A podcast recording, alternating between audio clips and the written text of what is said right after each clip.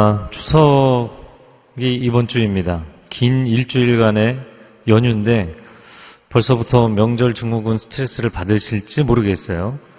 아, 근데 그런 스트레스로 한 주간을 보내시는 것이 아니라 오늘 제목처럼 기뻐하고 또한 기뻐하는 한 주간이 되실 수 있기를 축복합니다. 아, 두 부분으로 나눠서 메시지를 나누고자 합니다. 고난 가운데는 하나님의 섭리가 있다. 예, 첫 번째 내용입니다. 12절 말씀 같이 읽겠습니다. 시작.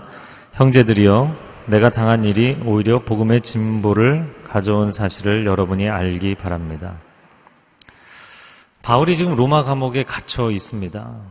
전 세계를 누비며 사역하던 사람이 갑자기 멈추게 되었죠. 아, 그런데 오히려 복음은 진보를 이루고 있다. 말을 조금 다시 표현을 한다면 나의 정지가 하나님의 전진이 되었다. 라는 것이죠. 우리가 신앙생활을 하면서 많이 경험하게 되는 것입니다. 나의 한계선에서 비로소 하나님께서 움직이시기 시작하는 것이죠. 아니, 하나님의 부르심이 있고 하나님 날 여기 세우셨는데 하나님이 내게 일을 맡기시놓고 왜 멈추게 하십니까? 그러나 나의 방법과 나의 지혜가 멈출 때 하나님의 지혜와 하나님의 방법이 비로소 움직이기 시작하는 줄로 믿습니다.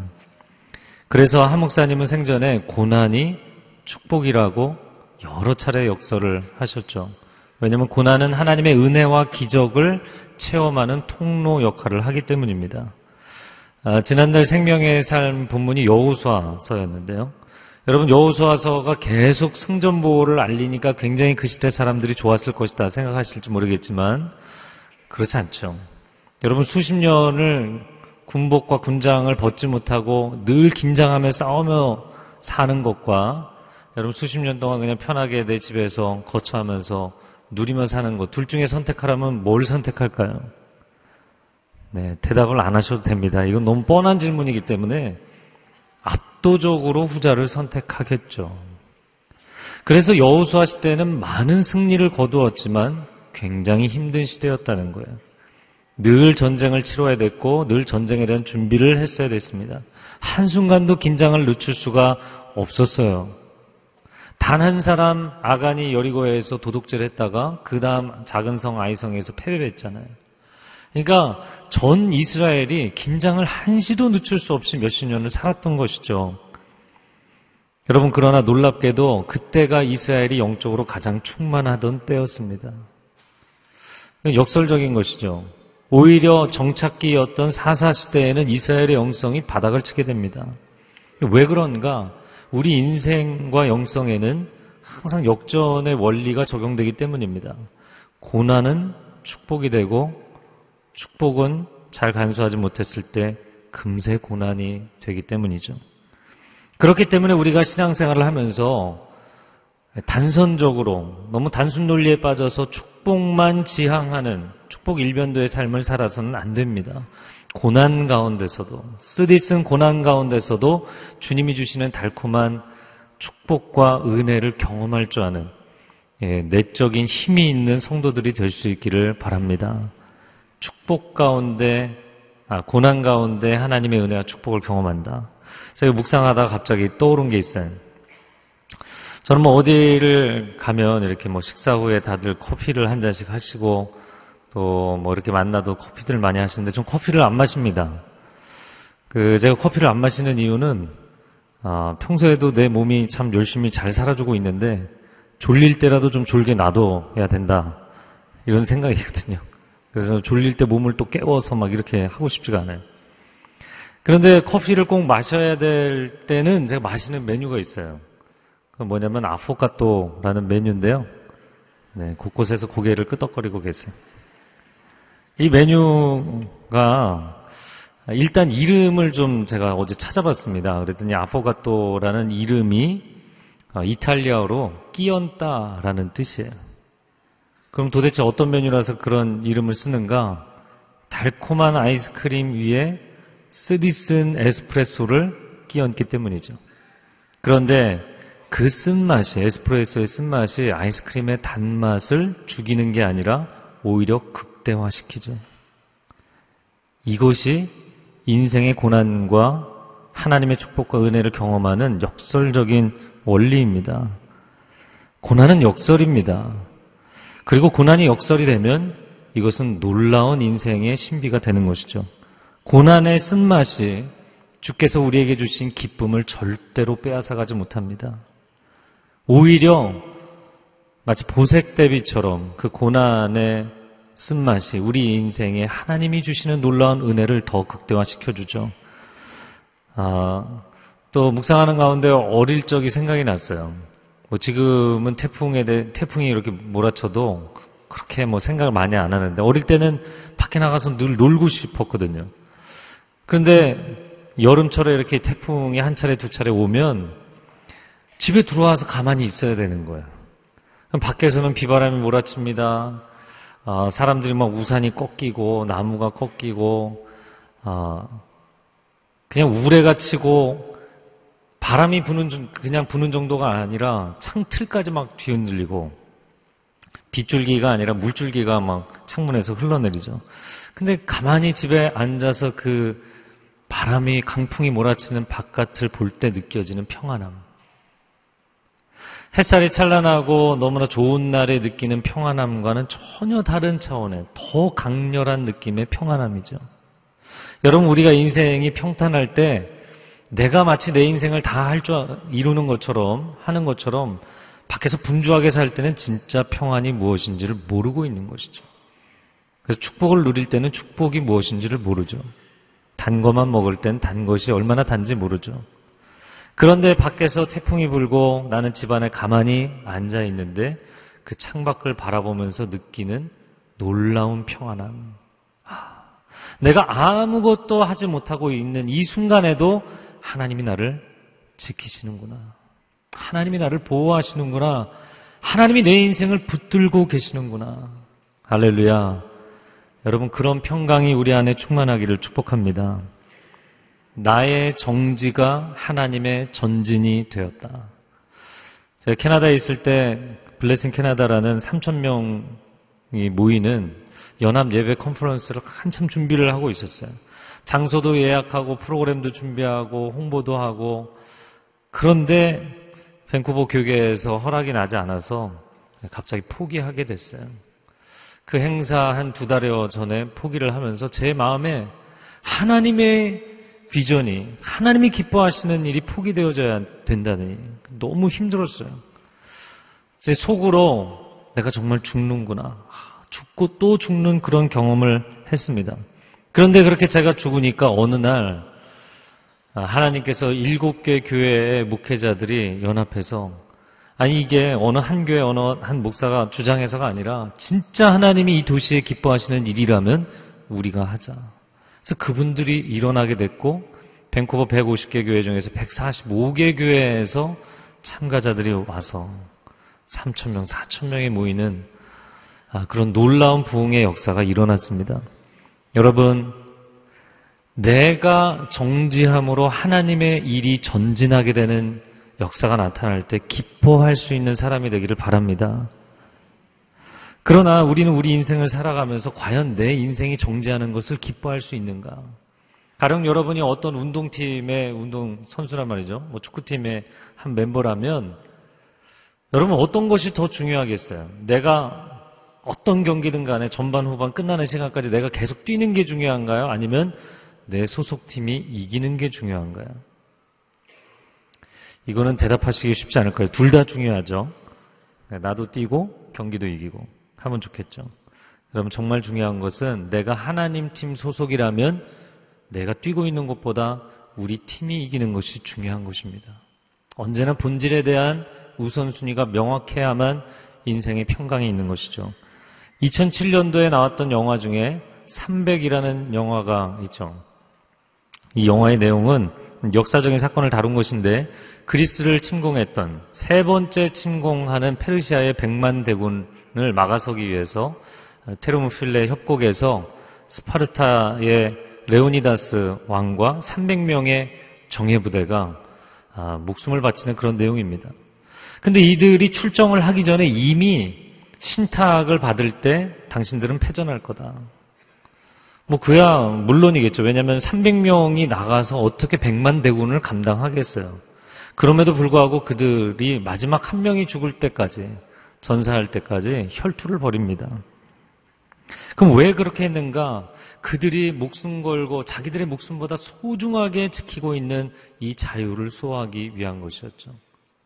그런데 그들은 300명이 다 죽게 되었지만 그때까지 페르시아의 공격 앞에 연합하지 않고 전쟁의 의사가 없었던 전 그리스의 도시 국가들이 연합해서 일어나게 됩니다. 그 300명의 헌신을 보면서 그리고 그들이 페르시아의 100만 대군을 결국에 이기게 되죠. 내가 뛰고 있는 것이 중요한가 아니면 나의 소속팀이 이기는 것이 중요한가? 내가 살아서 마지막 순간까지 내 영광이 드러나는 것이 중요한가 아니면 내가 섬기는 하나님이 영광을 받으시는 것이 중요한가? 오늘 본문의 말씀 가운데 우리가 12절을 읽었는데 13, 14절에 뭐라고 말씀하냐면 내가 사슬에 매이게 되니까 오히려 많은 형제들이 이 복음을 위해 헌신해서 사역자로 일어나게 됐다는 거예요. 여러분 바울이 박해를 받은 것입니다. 바울이 감옥까지 들어가게 됐어요. 박해가 갑자기 전 로마 제국의 전 지역에서 수위가 올라가기 시작합니다. 그러면 주변에 있는 다른 크리스찬들이 야, 몸을 사리게 되지 않겠어요? 우리도 괜히 사역하다가 어려워지지 않겠나? 그런데 놀랍게도 정반대의 반전이 일어난 거예요. 바울이 갇히는 것을 보고 사역자들이 일어나게 됐다는 거예요. 이건 도대체 어떤 메커니즘인가? 전쟁터에서 병사들이 소총자로 하나 들고서 열심히 싸우잖아요. 목숨이 위태로운 그 자리에서 그렇게 열심히 싸우는 이유가 도대체 뭐냐? 어, 전쟁에서 그 전투에 참전하는 병사들의 심리를 이렇게 얘기합니다. 적군이 미워서 싸우는 게 아니다. 내 곁에 있는 동료가 피를 흘리며 죽어가는 것을 볼 때 싸움의 의지가 생긴다. 라는 것이에요. 여러분, 인생에 많은 모티베이션, 동기부여가 있지만 희생만큼 강렬한 동기부여는 없습니다. 누군가를 위해서 진심으로 희생할 때 그 희생이 다른 사람들에게 가져오는 엄청난 힘이 있죠. 저와 여러분이 주를 위해서 기꺼이 희생하고 헌신하면 우리가 우리 인생이 멈출지라도 더 많은 사람들을 일으키셔서 하나님의 일을 반드시 이루실 줄로 믿습니다. 자, 사단은 바울 한 사람 잡으면 끝날 줄 알았어요. 그런데 10명, 100명, 1000명의 바울들이 곳곳에서 일어나게 된 것이죠. 요한복음 12장 24절 하반절을 읽어보겠습니다. 하늘의 밀이 땅에 떨어져 죽지 아니하면 하늘 그대로 있고 죽으면 많은 열매를 맺느니라. 사단은 하나님의 아들 예수 그리스도를 십자가에 못 박아 죽이면 끝날 줄 알았어요. 근데 예수님이 하신 말씀이죠. 나 하나로 내가 땅에 떨어져 썩어 죽는 것으로 끝나지 않는다. 수많은 열매를 맺을 것이다. 이것은 십자가를 통하여서 우리가 표어로 이야기하는 것처럼 수많은 작은 예수들이 일어나게 되는 역사. 하나의 미랄이 썩어짐으로 인하여서 수많은 또 다른 열매들을 맺는 역사. 그래서 영적인 원리로 또 자연 세계의 법칙으로 하나님이 만들어 놓으신 거예요. 그리고 우리 인생도 누군가를 위해서 희생할 때 가장 강렬한 힘을 발휘하게 돼 있고 그리고 그 강력한 힘이 생명을 또 다른 수많은 생명을 만들어내는 그 세상의 어둠과 절망과 사망의 역사를 압도할 수 있게 만드는 수많은 생명들을 일으키는 역사가 되는 것이죠. 제가 이번 이 설교를 어제 준비하면서 이번 주에 이제 일주일 동안 굉장히 긴 연휴잖아요. 여러분 기대가 되시나요? 벌써 스트레스를 받으시나요? 아빠들은 이 긴 명절에 또 한참을 고향을 운전을 하고 가야 되는 그 장시간 운전이 스트레스가 되실 수 있겠죠. 짐꾼의 운전수에 또 그렇게 해도 가족들이 땡큐를 하는 게 아니라 가족들이 당연하게 생각하니까 또 아빠들 나름의 스트레스가 있어요. 엄마들은 그 많은 명절 음식 준비 이게 또 스트레스고요. 또 10월대에 가서 조신하게 행동을 해야 되니까 그게 또 스트레스고요. 여러분 부모님들은 아이들이 방학이 되면 묶여 지내는 거잖아요. 집에서 삼시세끼 밥 해줘야죠. 애들 스케줄 또 공부 안 하면 공부하라고 닥달하고 서로 싸우고. 얼마 전에 방학이 끝났거든요. 그런데 다시 일주일에 방학이 온 거예요. 또 아이들과 실갱이를 벌여야 되는 이 힘든 일정. 게다가 이번 연휴가 끝나고 나면 중간고사가 오는 학생들이 많답니다. 그러니까 애들은 명절 때 놀고 싶겠죠. 그런데 부모들은 공부하라고 얘기하고 서로가 힘든 거예요. 인생은 아무리 생각해도 누리고 즐기기 위해서 존재하는 것이 아니라 희생하고 헌신하기 위해서 존재하는 것입니다. 아빠들은 뼈 빠지게 돈 벌어서 다 자식 좋은 일 시키는 거죠. 그냥 자기 인생을 거기 다 쏟아붓는 거죠. 엄마들은 인생의 젊음을 자식을 위해 그렇게 다 바쳤는데도 더 주지 못해서 더 잘 키워주지 못한 것이 늘 마음 한켠에 미안함이 있죠.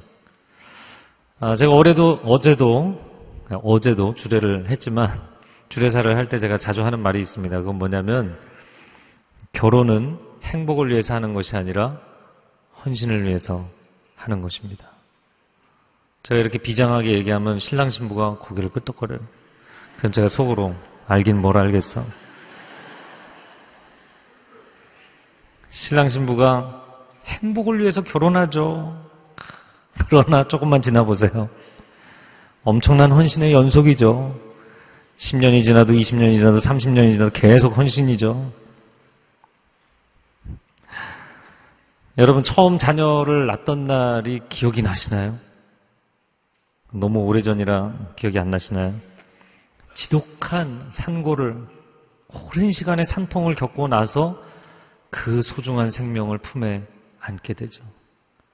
야, 이 산고 너무 힘들어갖고 내가 도대체 하나 이상 안 되겠다, 둘 이상 안 되겠다.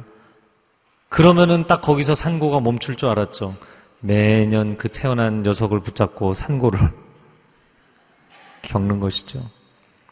그 태어난 아이의 건강 때문에, 교우 관계 때문에, 인성을 바르게 잡아줘야 되는데, 학업, 성적, 진로 문제, 취직 문제, 취직하고 나면 끝나나요? 결혼 문제, 결혼하면 끝나나요?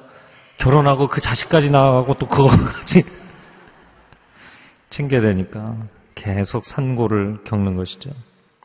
여러분 명절이 되어서 사실 저는 뭐 다 서울 쪽에 계시기 때문에 멀리까지 가본 적은 별로 없습니다. 그런데 그 멀리까지 가는 그 자녀들의 심정을 이렇게 생각을 해보면 자녀들은 명절 때 뭐 이런데 저런데 놀러 가고 싶겠죠. 그러나 부모님 생각해서 그래도 내려가야지. 아니, 내려가 드려야지. 뭐 이런 정도 생각하겠죠. 그러나 부모님은 자식이 온다고 몇 주 전부터 설레시고 몇 날 며칠 밤을 새며 음식을 준비하시고 결국에 만나서 같이 식사하는 것은 똑같을지 모르겠지만 누가 누구를 위해서 헌신하나요? 평생의 부모와 자식의 관계는 부모가 헌신하게 되어 있죠. 어, 여러분 이번 명절에도 누군가를 위해서 헌신하는 것을 억울하게 생각하지 마시기 바랍니다. 아, 인생을 하나님 그렇게 만드셨구나. 여러분 아낌없이 여러분 가족을 축복하고 사랑하고 섬기는 한 주간이 되시기를 주님의 이름으로 축복합니다. 네, 두 번째로 나누고 싶은 것은 고난 가운데 기쁨이 있다. 저를 한번 따라해 보세요. 고난 가운데 기쁨이 있습니다. 자, 오늘 본문의 15절, 16절 말씀을 읽어보겠습니다. 어떤 이들은 시기와 다툼으로 또 어떤 이들은 좋은 뜻으로 그리스도를 전파합니다. 좋은 뜻으로 전하는 사람들은 내가 복음을 변화하기 위해 세움받은 줄을 알고 사랑으로 전파하지만 바울이 투옥되자 많은 사역자들이 일어났어요. 그런데 보니까 좋은 의도로 사역하는 사람과 안 좋은 의도로 사역하는 사람들이 있는 거예요. 바울이 이 사람들을 보면서 에이 그냥 모른 척하지 이러지 않았어요. 여러분 그 동역자들 중에서 좋은 사람들, 안 좋은 사람들이 있다는 것을 정확하게 분별했습니다. 여러분이 교회에서 사역할 때 동역자들에게 문제가 있으면 비판하지는 마십시오. 그러나 분별은 하십시오. 무엇이 옳고 그른지는 분별하셔야 됩니다. 명절 때 가족을 만났습니다. 문제 행동을 하고 문제 발언을 하는 사람들 비판하고 비난하지 마십시오. 그러나 분별은 하십시오. 분별해야만 여러분이 여러분이 속해 있는 그 공동체를 언젠가 건강하게 변화시킬 수 있는 사람이 되는 것입니다.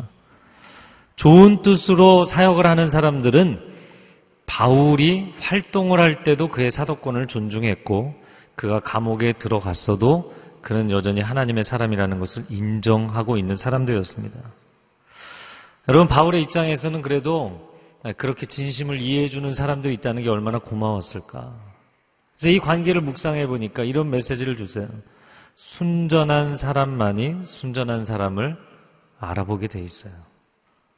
여러분 교회에 많은 사람들이 있지만 정말 하나님 뜨겁게 사랑하고 기도하는 사람이 그런 자기와 동일한 사람들을 알아보게 돼 있어요.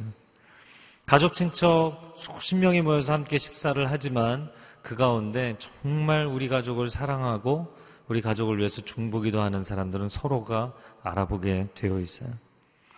아, 결혼을 바라는 미혼 남녀는 좋은 배우자 만나기를 원하지만 그러나 내가 먼저 좋은 사람이 되면 좋은 사람을 알아보게 돼 있고 그 사람도 나를 알아보게 돼 있어요. 아, 오늘 말씀 가운데 사도 바울이 자신은 죄 지은 게 있어서 감옥에 들어간 것이 아니라 예수 그리스도 복음 증거하다가 감옥에 들어가게 되었거든요. 그런데 그것을 알아주는 사람이 있고 몰라주는 사람이 있는 거죠. 게다가 모르는 정도가 아니라 당신 뭐 문제가 있으니까 감옥에 갔겠지. 이렇게 보는 사람들이 내가 인생의 고난을 당할 때 있나요, 없나요? 꼭 있어요. 꼭 있습니다. 그리고 그런 사람들을 보면 마음이 어렵겠죠. 여러분, 여러분이 정말 부르심의 자리에서 순전하게 헌신한 것을 여러분의 고난의 시간에 사람들이 오해하고 몰라줄 때 아, 하나님 원망하고 마음이 어려워하지 마십시오. 하나님께서 여러분의 그 헌신을 알고 계시기 때문입니다. 그리고 하나님이 보고 계시기 때문이고요. 또 한 가지는 하나님이 아실 뿐만 아니라 여러분 주변에 여러분이 고개를 숙이고 있어서 모를 뿐이지 동일한 마음을 가지고 있는 사람들이 여러분을 알아보게 되어 있습니다. 아, 구약의 엘리야가 로뎀나무 아래에서 너무 지쳐 있을 때 주님이 그를 회복시키셔서 호랩산으로 부르시고 그 호랩산 앞에서 엘리야가 하나님 앞에 하나님 다 죽고 저밖에 안 남았습니다. 세상이 저를 몰라줍니다. 사람들이 저를 인정해주지 않습니다. 제가 이렇게 열심히 사역한들 무슨 소용이 있습니까? 그때 하나님 뭐라고 하시나요? 아니다. 바알에게 무릎 꿇지 않은 7천인을 내가 남겨두었다. 할렐루야. 여러분, 외롭게 신앙생활 하시나요? 곳곳에 다녀보면 정말 주옥 같은 크리스찬들이 있어요. 정말 다윗처럼 에스더처럼 중심이 무너지지 않고 오직 하나님 바라보며 그렇게 신앙생활 하는 분들이 있어요. 혼자 가는 건 아닙니다. 여러분 믿음의 사람들과 함께 가는 줄로 믿습니다. 사도 바울이 이런 자기 마음의 이야기, 속 이야기를 나눌 수 있는 빌립보 성도들이 있었다는 게 얼마나 좋았을까요? 동역자들이 있다는 것은 우리 인생의 큰 축복이 되는 것이죠. 자, 이어지는 17절 말씀을 같이 읽어주시기 바랍니다. 시작.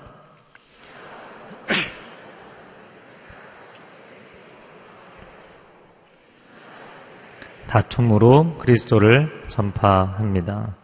시기와 다툼으로 사역하는 사람들, 이 사람들은 바울이 활동할 때도 그의 사도권을 인정하지 않았고, 그가 감옥에 들어가니까 쾌제를 부르며, 야, 우리가 경쟁심으로, 이제 당신의 시대는 끝났고, 우리의 시대가 열렸다. 그의 마음에, 그의 옥살이에 괴로움을 더해 주려는 마음이 있었다는 것입니다. 참 인간이 몹쓸 짓을 많이 하죠. 상처 가운데 있는 사람을 위로하는 게 아니라 오히려 그 사람에게 상처를 더 주는. 하나님이 일을 하면서 왜 경쟁심으로 해야 될까? 여러분, 하나님이 기뻐하시는 일을 하면서도 인간은 잘못된 동기로 할 수 있다는 것입니다. 그래서 여러분이 교회 안에서, 아, 우리 순위 너무 좋은 것 같아. 우리 사역팀이, 저 옆에 있는 사역팀들 잘 안 되는데, 어려운데, 우리 사역팀 너무 잘 되는 것 같아. 네.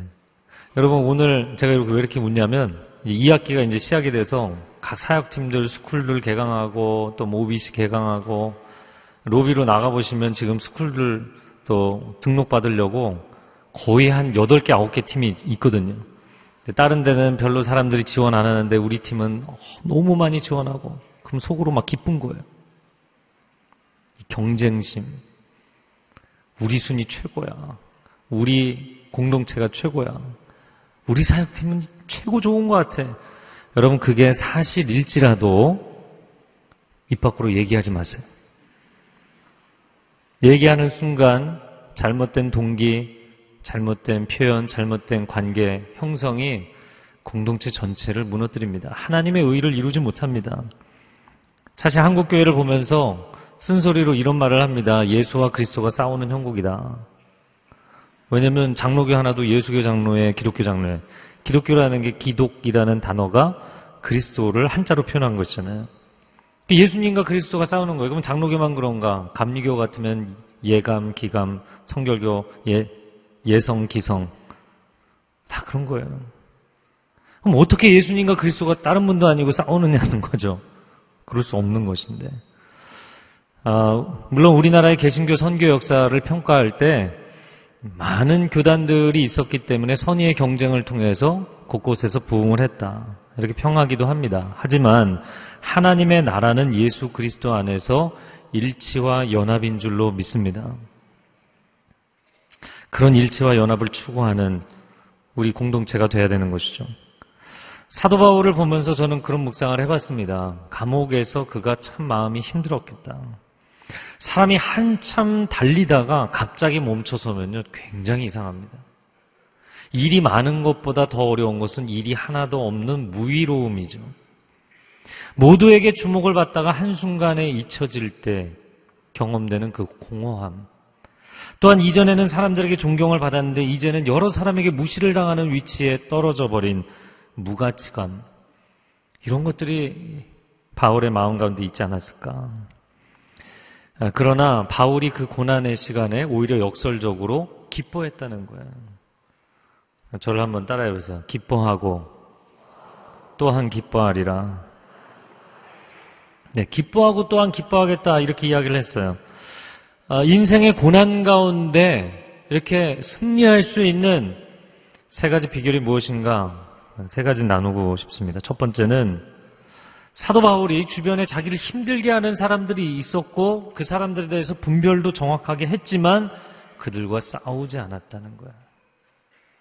물론 여기 빌리포 성도들에게는 중보기도를 위해서 이야기했지만 그러나 그들과 대적자들과 면전에서 논쟁을 벌이거나 싸우거나 반박하지 않았다는 거예요. 여러분 명절에 가족들 모였을 때 내 자존심이 건드려졌다고 자기 변호하려고 하지 마십시오. 싸우지 마십시오. 화내지 마십시오. 그러면 결국에는 똑같은 사람이 되는 것입니다. 주님 앞에만 쏟아놓고 침묵하셔야 돼요.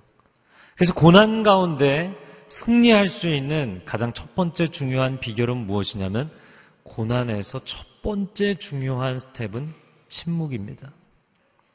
예수님께서 나중에 체포가 되시고 십자가의 길을 가실 때 침묵하셨죠. 그래서 많은 사람들은 아니 하나님의 아들이 저렇게 나약한 모습이어야 되냐? 아니 예수님의 침묵은 나약함이 아니라 강함이었죠. 오직 예수라는 책을 제가 요즘 계속 권면을 하고 있는데 읽고 계신가요? 네, 읽으시냐니까 웃기만 하시네요. 읽으셔야 되는데요. 그 마지막에 두 번째 챕터에 예수님의 침묵에 대해서 다루고 있어요. 근데 아주 잘 정리를 했어요. 아주 잘 정리된 걸 제가 다시 간단하게 정리를 하자면 이런 겁니다. 예수님의 침묵은 할 말이 없어서가 아니라 더 이상 말할 필요가 없기 때문이었어요. 더 이상 나를 변호할 필요 없이 나는 진실하게 하나님 앞에 서 있기 때문에 그런 침묵하는 예수님의 입을 열도록 만들기 위해서 신문하는 정치, 종교, 지도자들, 이 기득권자들이 왜 계속해서 비난을 하고 말을 걸었어요? 자신들의 폭력성이 정당하지 않다는 것을 알기 때문에 자신들의 그 공격이 정당하지 않기 때문에 정당성을 부여하기 위해서 뭔가 말을 했어야 되는 거예요. 예수님은 평안하고 담대했기 때문에 말씀을 안 하신 거고요. 소리 지르는 사람들은 자기 마음이 불안하기 때문에 소리를 지르는 거죠. 여러분 고난 가운데 여러분도 함께 소리를 지르기 시작하면 평안이 사라집니다. 하나님의 승리의 비결을 놓치게 됩니다. 고난 가운데 첫 번째 비결은 침묵입니다. 두 번째 비결은 무엇이냐면 고난을 적극적으로 끌어안으셔야 돼요. 아, 세상 사람들은 피할 수 없으면 즐겨라. 이렇게 이야기하죠. 같은 맥락의 이야기입니다. 고난을 좋아할 사람은 아무도 없지만 그러나 그 고난이 내가 가야 될 길이라면 그냥 끌어안으세요. 아, 지난 주중에 아, 저희 전 캠퍼스 목회자들이 다 함께 모이는 시간이 있었습니다. 그때 이재훈 담임 목사님께 저에게 해주셨던 얘기가 한 가지 굉장히 기억에 많이 남아 있습니다. 목사님이 이렇게 얘기하셨어요. 목사가 쉽게 목회하려고 하면 성도들이 어려워지고 목사가 고생하며 목회하기로 결단하면 성도들이 편안해진다. 여러분 열심히 하십시오. 고생하, 고생할 만큼 열심히 하기로 결단하십시오. 낮아지기로 결단하십시오. 그래야 교회가 평안해집니다. 여러분, 목사가 성도들을 위해 존재하나요? 성도들이 목사를 위해 존재하나요? 당연히 목사가 성도들을 위해 존재하고, 목자가 양들을 위해 존재하고, 부모가 자녀들을 위해 존재하는 것입니다. 이제 여러분에게까지 적용했는데 별로 달갑지 않으실 수 있어요. 왜냐하면 부모로서 자식이 자꾸 고생을 시키고 사고를 치면 그냥 튀어나온 말이 뭐냐면 내가 왜 너 때문에 이 고생을 해야 되냐. 그거 속에서 있어도 입 밖에 꺼내시면 아니 됩니다. 그 입 다물라. 성령님께서 우리 속에서 말씀하시죠. 그래, 나도 알아. 그게 사실인 거 아는데, 그러나 그거 말하지 마라. 여러분, 이미 말씀드렸지만, 목자가 양을 위해서 목숨을 바치고, 부모가 자녀를 위해서 고생하도록 하나님이 그렇게 세상을 만드셨어요. 그런데 그 고생이 나의 특권이 되고, 그 고생이 나의 기쁨이 되고, 그 고생이 나의 행복이 되고, 그 고생이 나의 면류관이 되도록 만드셨어요. 아무도 아멘이 없으시네요. 그러나 여러분, 그것이 무슨 이야기인지를 여러분이 저보다 더 잘 아실 거라고 생각합니다. 품어주세요. 여러분의 자녀를 품기를 원하신다면 그 자녀를 품기 때문에 패키지로 따라오는 고난도 품으세요. 내가 왜 널, 널 사랑하지만 너를 위한 고난은 당하고 싶지 않다. 그러면 가정이 어려워집니다. 그럼 부모 자녀 관계 어려워집니다. 그러면 부부 관계 어려워집니다. 그러면 목회자와 성도들 사이 어려워집니다. 사랑했기 때문에 그 사랑에 대한 수고와 고난도 끌어안는 것이죠. 세 번째, 오늘 18절 말씀 마지막 한 절을 같이 읽어보겠습니다. 시작. 그렇지만 어떻습니까? 가식으로 하든 진실로 하든 전파되는 것은 그리스도니 나는 이것으로 인해 기뻐하고 또 기뻐할 것입니다. 고난 가운데 승리하는 좋은 길, 비결은 무엇이냐면 고난 가운데 기뻐하는 것입니다. 고난 가운데 기뻐하십시오. 정말 운동을 열심히 해서 효과를 보는 사람들은 땀이 나고 숨이 차고 이 근육에 통증이 오고 그래도 그 단계를 거쳐야만 몸에 근육이 생기고 체형이 예, 건강한 체형이 되고 이런 것들을 알기 때문이죠. No pain no gain 고통이 없으면 얻는 것도 없다 이야기하는 것이죠. 여러분, 고난을 즐길 수 있는 단계까지 가면 당신은 어떤 상황에서도 승리자가 될 줄로 믿습니다. 이 사도 바울이 나를 사람들이 좋은 의도로 바라보든 안 좋은 의도로 바라보든 난 상관하지 않겠다. 오직 예수 그리스도의 복음만 증거된다면 나는 기뻐하고 또한 기뻐하겠다. 네, 요즘 뭐 저는 그 영화를 안 봐서 모르는데 무엇이 중한디 뭐 이런 말이 유행인가 봐요. 무엇이 그렇게 중요합니까? 사람들이 여러분의 인생에 대해서 평가하는 게 그렇게 중요합니까? 사람들이 여러분의 인생에 대해서 말하는 게 그렇게 중요합니까? 흥분하고 화가 나고 싸울 만큼 중요합니까? 그렇지 않다는 거예요. 사도 바울은 자기가 죄수가 돼서 로마로 끌려가는데도 전혀 마음 어려워하지 않았어요. 그에겐 뭐가 중요했기 때문에 로마에 가서 내가 복음을 전할 수 있다니. 이 한 가지가 중요했기 때문이에요. 본질에 대한 우선순위가 명확한 사람들은 비본질에 목숨 걸지 않습니다. 사람들이 어떤 시선으로 보든 신경 쓰지 않습니다. 명절 증후군의 스트레스를 가장 많이 받는 이유는 뭐냐면 나를 가장 잘 아는 사람들, 내 곁에 있는 사람들이 나에 대해서 어떤 시선으로 보고 어떤 말을 하느냐가 너무 스트레스인 거예요. 다윗이 골리앗 앞에 나갈 때 사울의 화려한 군장을 걸치지 않았습니다. 그런 거 중요하지 않았어요.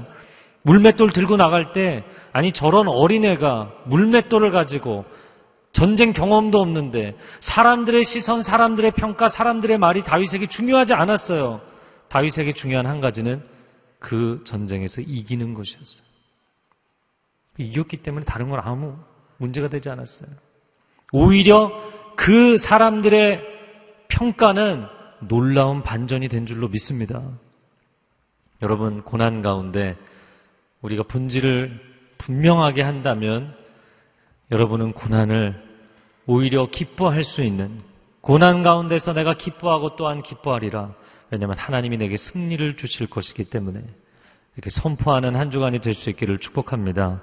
함께 기도하겠습니다. 좋으신 주님, 주께서 침묵으로 그 십자가를 통과하신 것은 부활의 승리가 준비되어 있었기 때문입니다. 세상의 아우성을 치고 비난하고 오해하고 잘못된 시선과 잘못된 평가를 할지라도 하나님 우리 안에 부르심의 자리에서 순전하게 담대함으로 걸어갈 수 있는 용기를 허락하여 주옵소서. 하늘의 평강을 허락하여 주옵소서.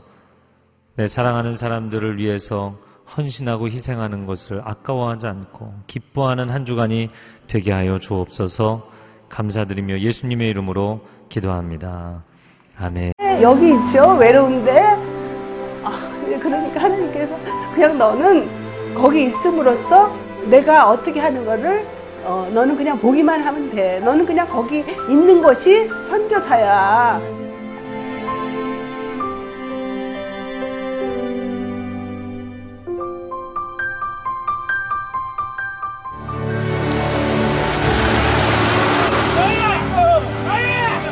육개월을 그냥 손꼽아 기다리면서 이 산골까지 올까 했는데 드림 컴츄르다. 네, 정말 좋았어요.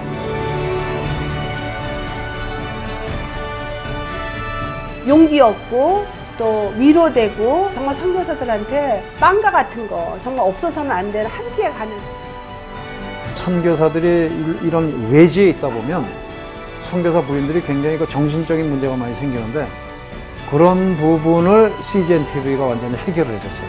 이 CGN TV도 사실 크게 저에게 동력자가 돼준 거예요. 온 세상을 위한 복음의 통로 세상을 섬기는 방송 CGN TV 감사합니다. 사랑합니다.